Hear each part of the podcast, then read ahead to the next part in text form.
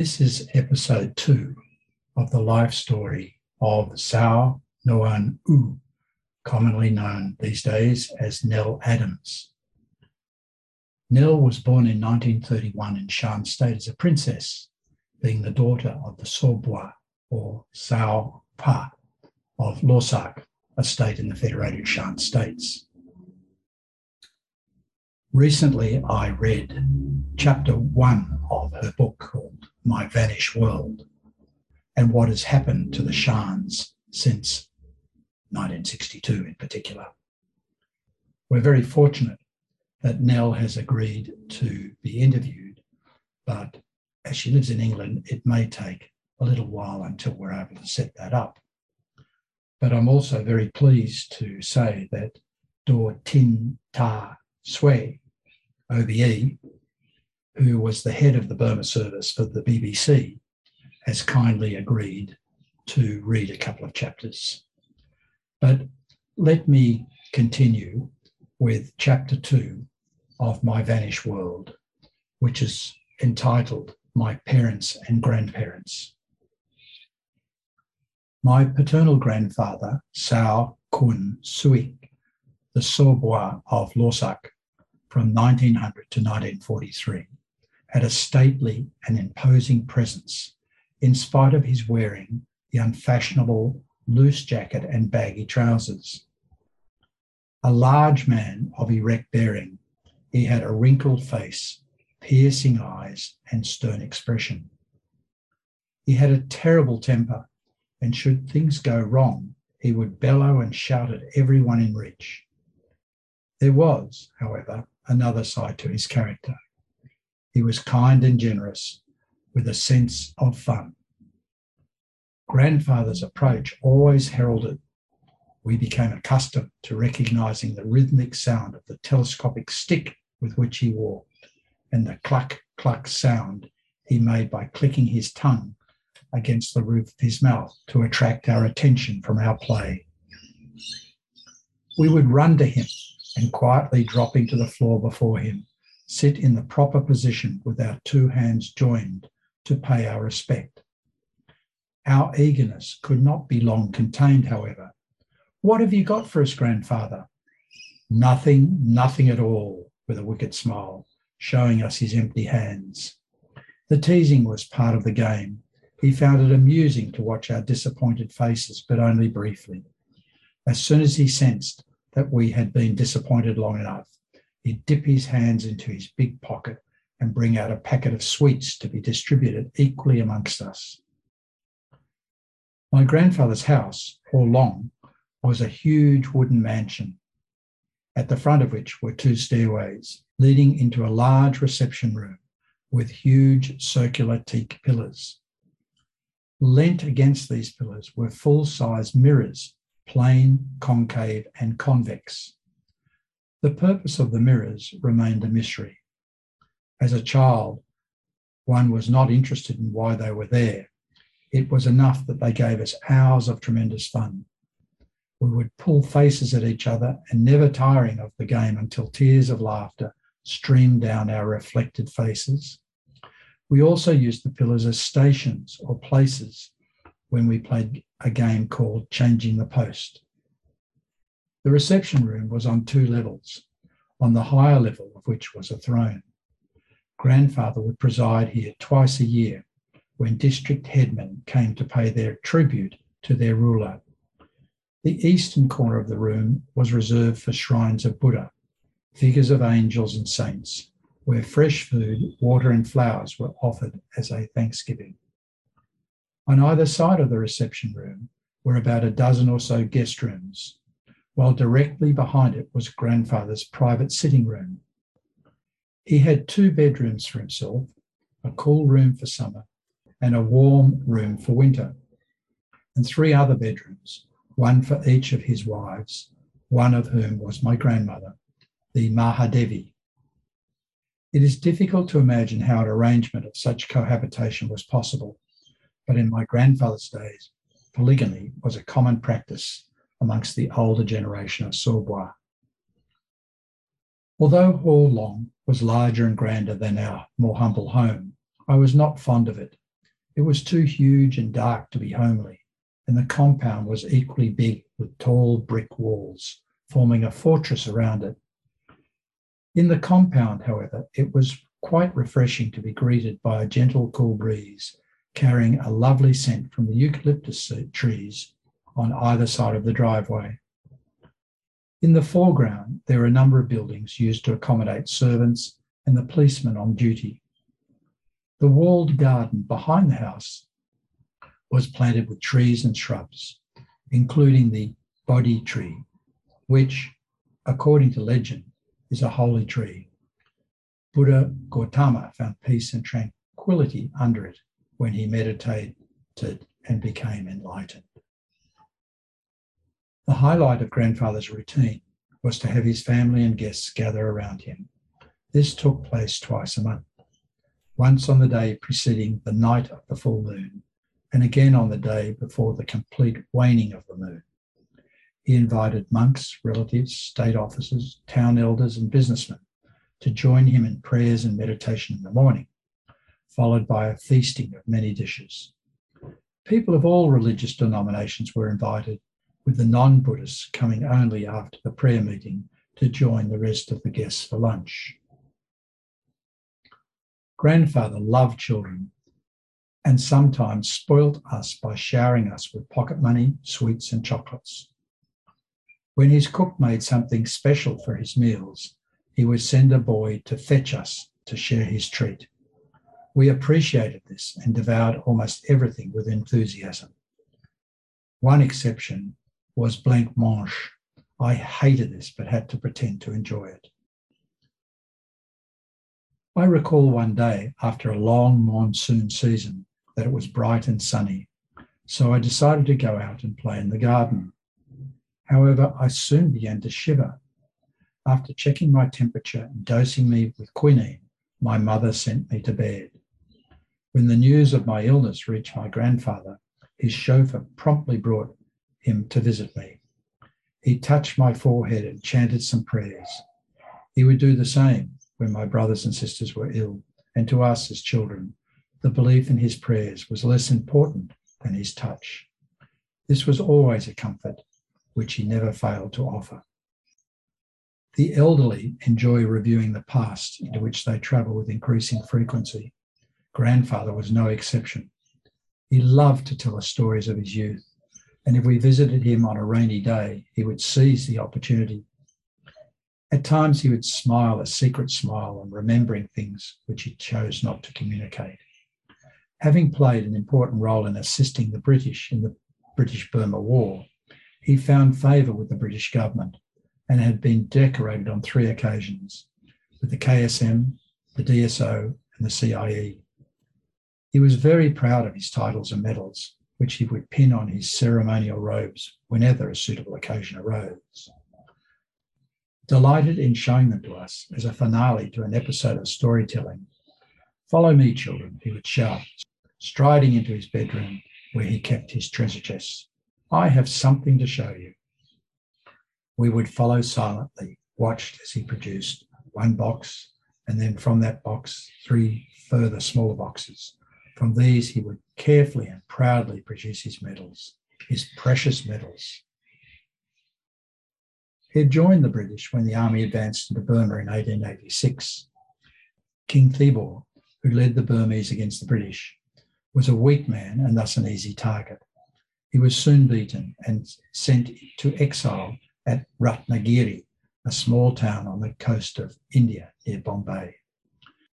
This war in Upper Burma continued for five years. Certain factions of Burmans refused to submit to British rule, formed groups of insurgents or dacoits, and attacked the British Army.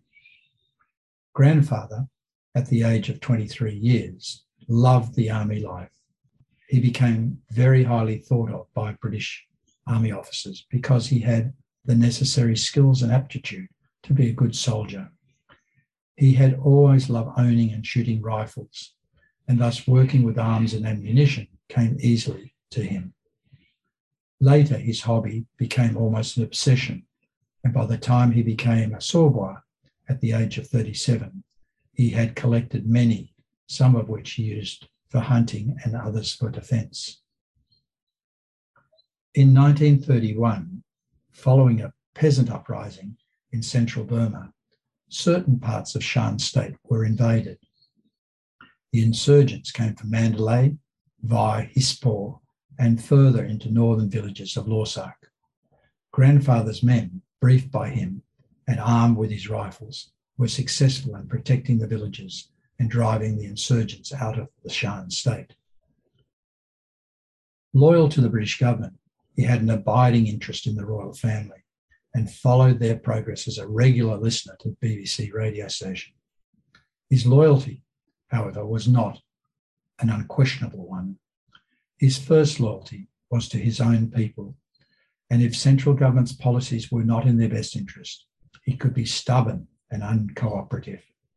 As a ruler, he was powerful and sometimes explosive, and central government officials respected his position they would treat him with caution and diplomacy. As the most senior and longest serving ruler, he was treated with great respect by the other Sawbwas, and they sought his opinions and advice on state matters. My paternal grandmother, Sao Nang Mient, was grandfather's eldest wife. She was tall and well dressed, with a quiet, gentle, and loving nature. She was undemanding and seemed to require very little to make her happy. Unlike grandfather's youngest wife, Nam Mi, grandmother chose not to accompany her husband on his outdoor expeditions. Grandma, don't you want to go with grandfather? I would ask sometimes curiously. No, I'm all right as I am, she would say, and continued plodding away to the pagoda to, one, to do one of her many dutiful tasks. She was always so calm and peaceful that I do not remember her ever being provoked into a temper. Grandfather sometimes, without sparing her feelings, teased her, but she would smile and remain silent. Her vocation in many ways seemed to resemble that of a nun, praying, meditating, and helping needy people. My father, Sao Kun Sa, was grandfather's only child and his birth was a great joy and pride to his parents, especially to his father, because he was not only the first child, but his heir as well. Grandfather enjoyed the outdoor life. At the end of the monsoon season, he, with his youngest wife, Nang Mi, and a few servants would drive to the country and stay there for many weeks, leaving the administration to his ministers. Tents would be erected by clear running streams surrounded by forest and hills. And each day, carrying a rifle, my grandfather would roam the woods. As soon as his son had begun to walk, he had been taken along to appreciate the life in which his father revelled. When he was older, but still a child, he'd been shown how to handle rifles until he had mastered the art of shooting. His father taught him how to aim at flying objects. And when he thought that my father was ready to shoot a bird, he had shouted excitedly, Shoot, shoot. My father first froze and then ran. Unlike his father, he did not enjoy killing animals. He detested hurting even the smallest living creature. Grandfather explained to his son that killing animals was not against the Buddhist law. Men had hunted and killed animals for survival since time had begun. My father's reply, though polite, was always adamant. I don't like killing animals, sir. Grandfather talked and coaxed, at first patiently, but when after many attempts had failed to persuade, he was disappointed and angry. You are listening too much to your mother's teachings, and she is making you into a sissy instead of a man.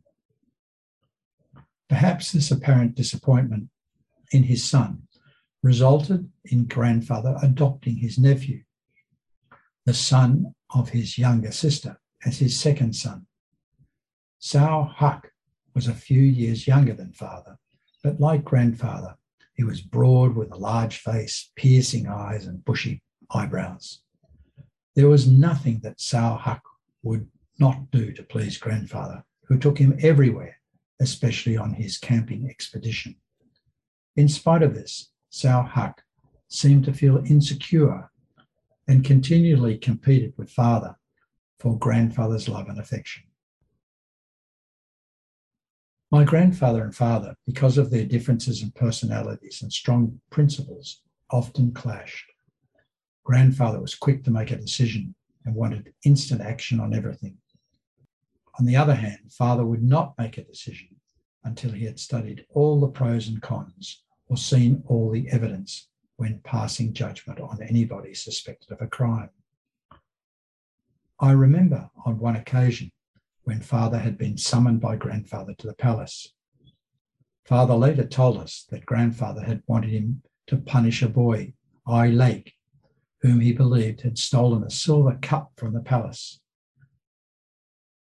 Father told grandfather that he would see the boy in court the following day, but grandfather was not satisfied.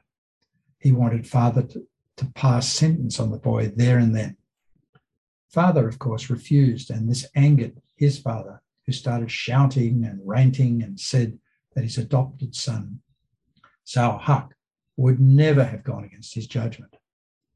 At that moment, I hated grandfather for being unfair to father and always comparing Sao Huck to him. Every time there'd been disagreement between father and his father, my mother would become very upset.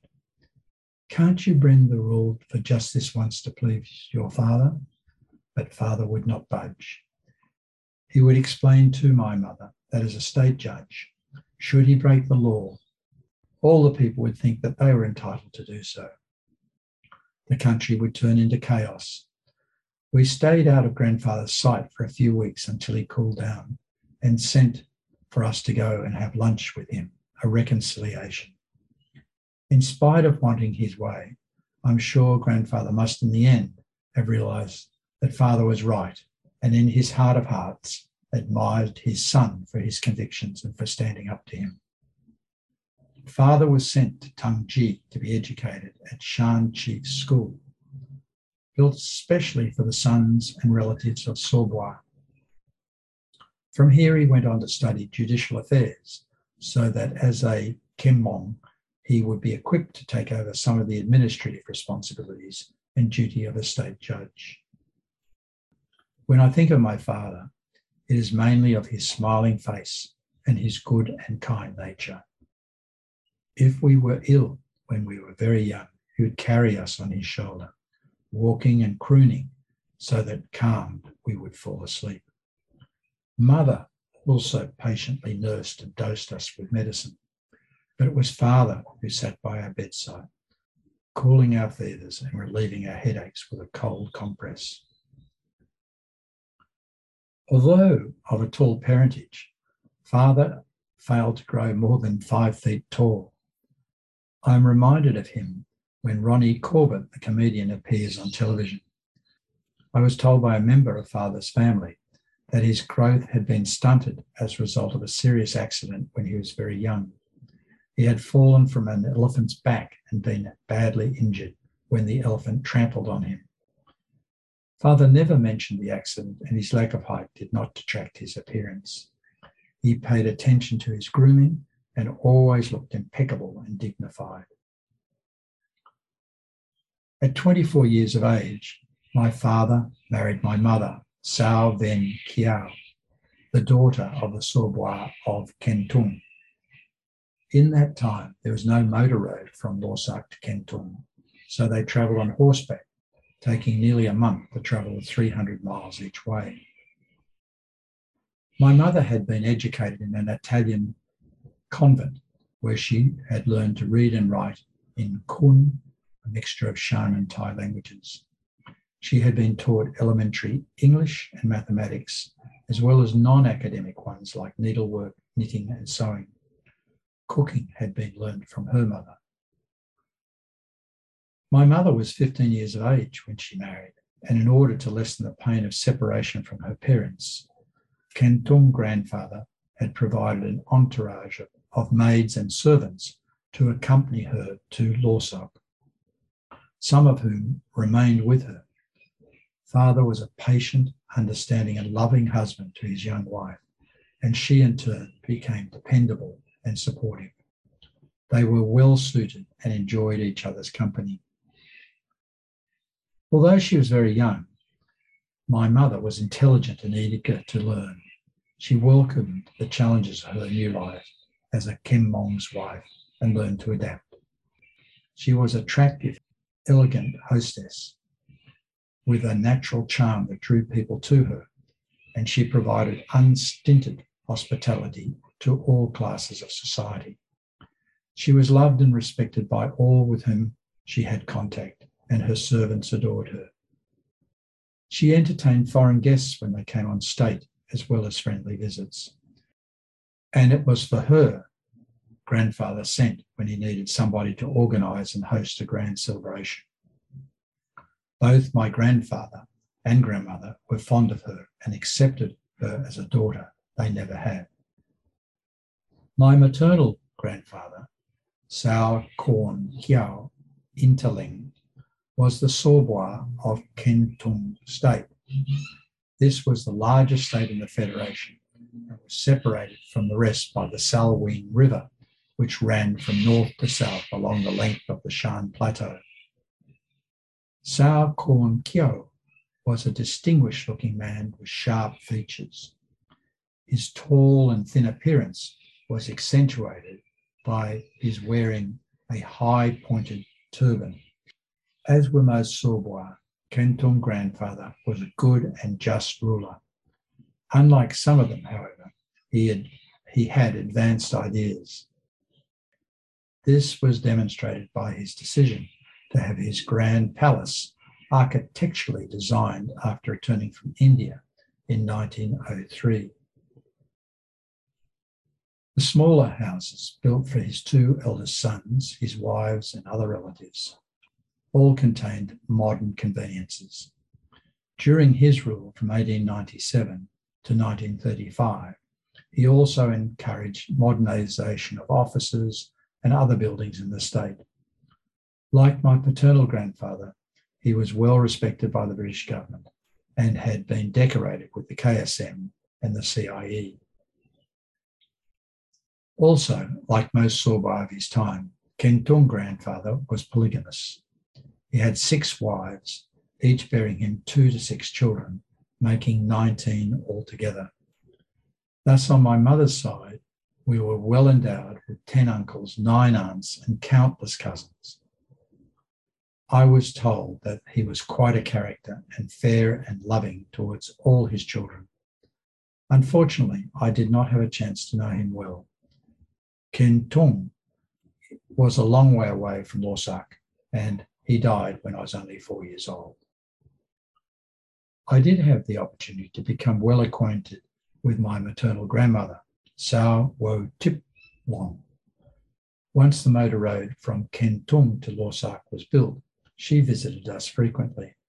She was a wonderful little lady, graceful and softly spoken, always calm and serene. She spent her time growing flowers and vegetables and was a wonderful cook using homegrown vegetables and herbs. And that's the end of chapter two. I hope you enjoyed it. Thank you.